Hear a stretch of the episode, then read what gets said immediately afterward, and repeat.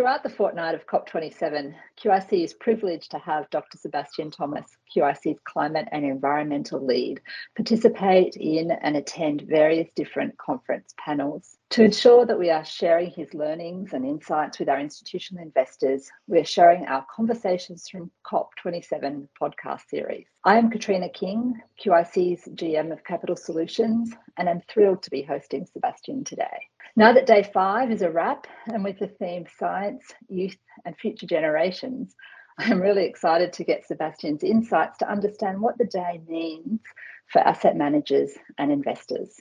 Hey, Sebastian, how are you doing? I'm good, Katrina. Good to speak to you. So, you've got a strong science background, and so really looking forward to how thinking about how you would interpret the day for corporates and their own net zero emissions, but also the investor agenda and whether there were panels that were focused on that and what they were trying to get out of their net zero emission target. Katrina, something that was very striking to me uh, through Science Day was not so much new information about the science, but the extent to which uh, such a wide range of people are deeply familiar with the outputs of the IPCC, uh, the sixth working group, uh, sorry, the sixth uh, report from the IPCC, um, the, the level of literacy that the investment community has, that um, that civil society has, that governments have, in terms of the reasons for concern, as the IPCC talks about, uh, in terms of the the extent of of climate change impacts, uh, and the speed at which things are moving. So that, that that's that's a very very positive uh, place to be. And, and I guess an example of that is uh, going to the Investor Agenda forum that, that wrapped the day for me.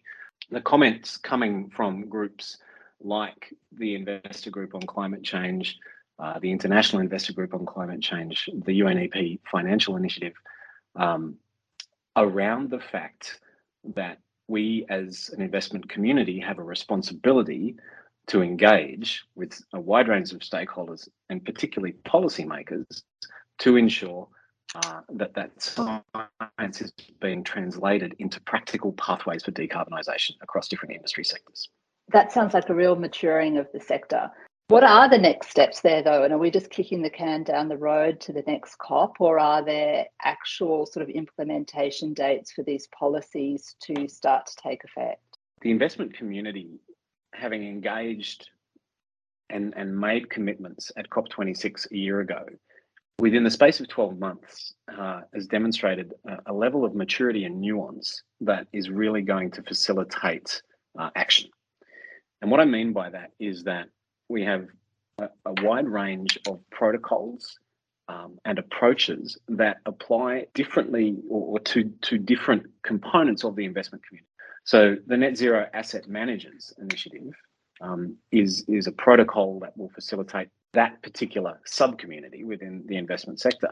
The, the, the Net Zero Asset Owners Alliance again has has has a nuanced approach to ownership of, of financial assets. So with those um, those alliances, with the Paris Aligned Investment Initiative, with the umbrella frameworks like the uh, GFANZ, the Glasgow uh, Finance uh, Financial Alliance for Net Zero, uh, there is this momentum where, as a sector, everybody is moving in one particular direction, mm. but there is nuance within that that movement according to the specific nature of of of the organisation. That that's fascinating and also quite positive to hear. So it is good to get those messages. I, I think there are certainly still some headlines to be coming from COP27. So it, it's very encouraging to hear from you that you think that there is alignment and true momentum with asset owners and managers and investors now. This is Katrina King, QIC GM of Capital Solutions, and I'm talking with Dr. Sebastian Thomas, QIC's Climate and Environmental Lead. Sebastian, with its theme on science, I was wondering if there were any sessions during the day on green technology and investor appetite in that.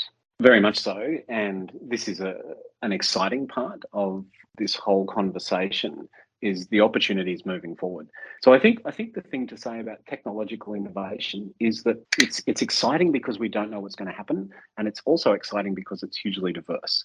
So there are going to be opportunities that are fit for purpose in different locations. Island nations might be doing wave energy at that, sort of small and localized scales. Countries that are historically dependent on, on coal-fired power may transition to renewables if they have that resource, to, to uh, a green hydrogen infrastructure if they have that opportunity, or to even small-scale advanced nuclear generation. Mm.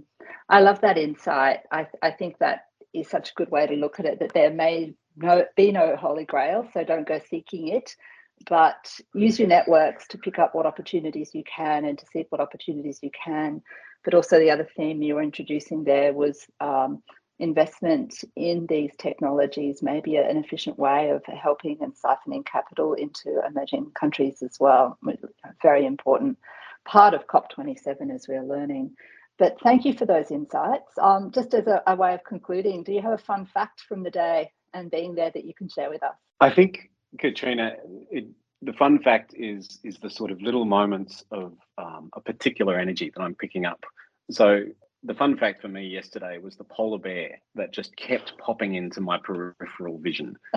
Um, it doesn't. It didn't matter where I was, uh, whether I was in the civil society section or, or in the, the plenary areas with um, the delegates.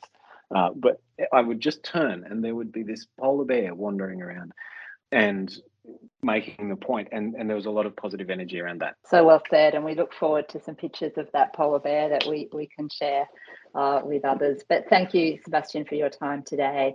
Uh, this is katrina king QIC general manager of capital solutions and we look forward to continuing to interpret COP27 in our conversations over the coming weeks. But just thank you for those insights today on innovation. There may be no holy grail, but there are plenty of opportunities cropping up around the place, but also how you are really seeing uh, consensus and momentum with investor groups uh, to really catch up with the science. Thank you. Absolutely. Thank you.